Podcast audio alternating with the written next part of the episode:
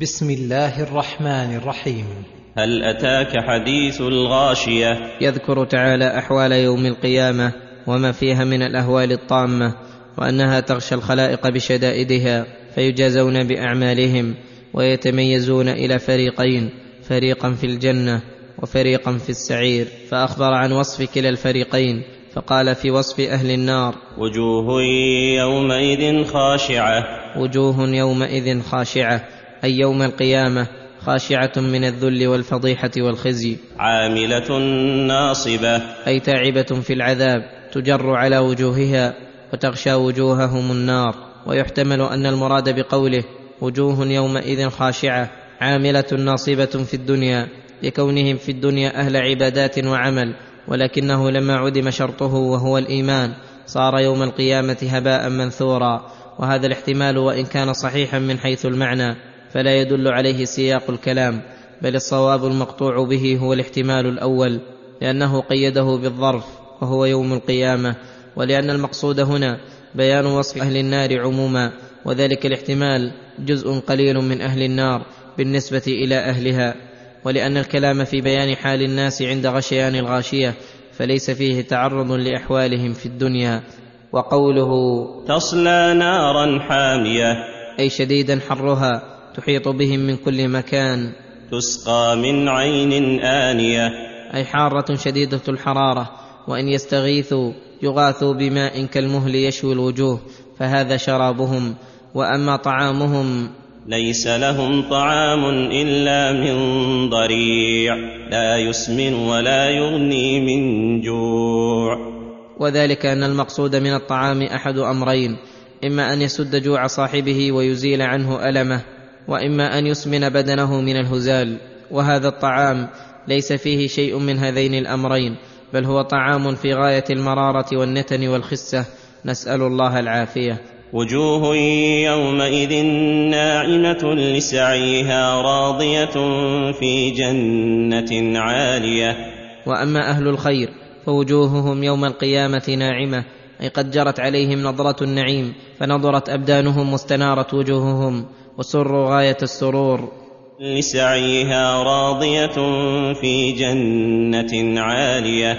لسعيها الذي قدمته في الدنيا من الأعمال الصالحة والإحسان إلى عباد الله راضية إذ وجدت ثوابه مدخرا مضاعفا فحمدت عقباه وحصل لها كل ما تتمناه وذلك أنها في جنة عالية. في جنة جامعة لأنواع النعيم كلها عالية في محلها ومنازلها فمحلها في أعلى عليين ومنازلها مساكن عالية لها غرف ومن فوق الغرف غرف مبنية يشرفون منها على ما أعد الله لهم من الكرامة. لا تسمع فيها لاغية. لا تسمع فيها أي الجنة لاغية أي كلمة لغو وباطل فضلا عن الكلام المحرم بل كلامهم كلام حسن نافع مشتمل على ذكر الله تعالى وذكر نعمه المتواترة عليهم وعلى الآداب المستحسنة بين المتعاشرين الذي يسر القلوب ويشرح الصدور. فيها عين جارية.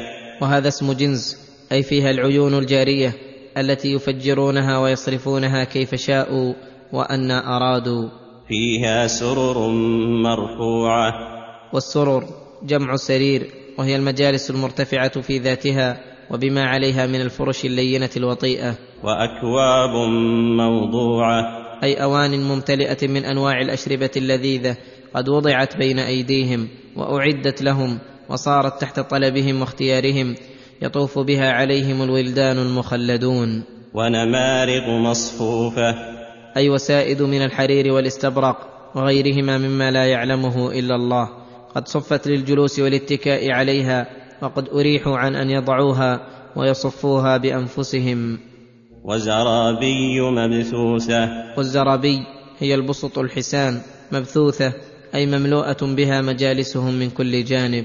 أفلا ينظرون إلى الإبل كيف خلقت؟ يقول تعالى حثا للذين لا يصدقون الرسول صلى الله عليه وسلم ولغيرهم من الناس أن يتفكروا في مخلوقات الله الدالة على توحيده.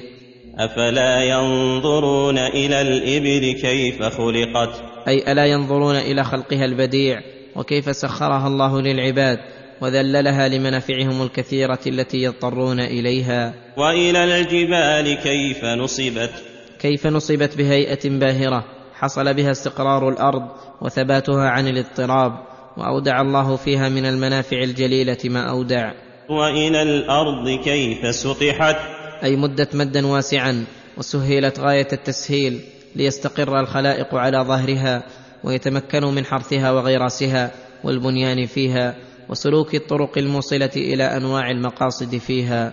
واعلم أن تسطيحها لا ينافي أنها كرة مستديرة. قد أحاطت الأفلاك فيها من جميع جوانبها كما دل على ذلك العقل والنقل والحس والمشاهدة كما هو مذكور معروف عند أكثر الناس خصوصا في هذه الأزمنة التي وقف الناس على أكثر أرجائها بما أعطاهم الله من الأسباب المقربة للبعيد فإن التسطيح إنما ينافي كروية الجسم الصغير جدا الذي لو سطح لم يبق له استدارة تذكر وأما جسم الأرض الذي هو في غاية الكبر والسعة فيكون كرويا مسطحا ولا يتنافى الأمران كما يعرف ذلك أرباب الخبرة. فذكر إنما أنت مذكر. أي ذكر الناس وعظهم وأنذرهم وبشرهم فإنك مبعوث لدعوة الخلق إلى الله وتذكيرهم. لست عليهم بمسيطر. ولم تبعث مسيطرا عليهم مسلطا موكلا بأعمالهم. فإذا قمت بما عليك فلا عليك بعد ذلك لوم. كقوله تعالى وما أنت عليهم بجبار فذكر بالقرآن من يخاف وعيد وقوله إلا من تولى وكفر. أي لكن من تولى عن الطاعة وكفر بالله. فيعذبه الله العذاب الأكبر. أي الشديد الدائم. إن إلينا إيابهم. أي رجوع الخليقة وجمعهم في يوم القيامة. ثم إن علينا حسابهم. فنحاسبهم على ما عملوا من خير وشر.